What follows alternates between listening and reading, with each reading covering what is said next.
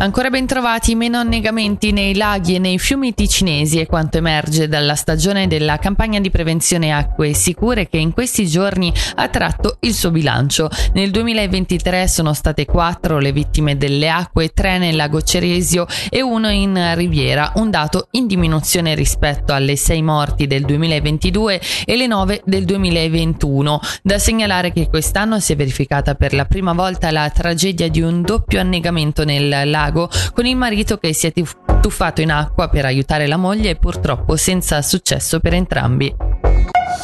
Alla clinica Moncucco apre lo sportello Alzheimer attivo per tutti i pazienti e i loro familiari. Il progetto dell'Associazione Alzheimer Ticino permette alle persone colpite da demenza di beneficiare di un servizio di consulenza ed informazione puntuale grazie alla presenza di un'operatrice specializzata dell'associazione. Circa 500 reclami presentati alla cancelleria di Lugano contro il prelievo dei contributi LALIA legati al finanziamento del piano generale di smaltimento delle acque. Le contestazioni, come riporta la Regione, sono al vaglio del servizio giuridico, dopodiché verranno sottoposte al municipio che dovrà esprimersi in merito.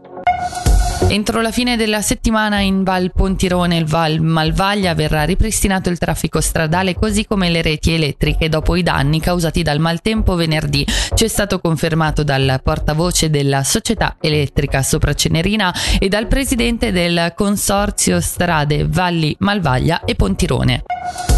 Ora le previsioni del tempo, oggi piogge estese in attenuazione nel tardo pomeriggio e temperature fino a 14 gradi.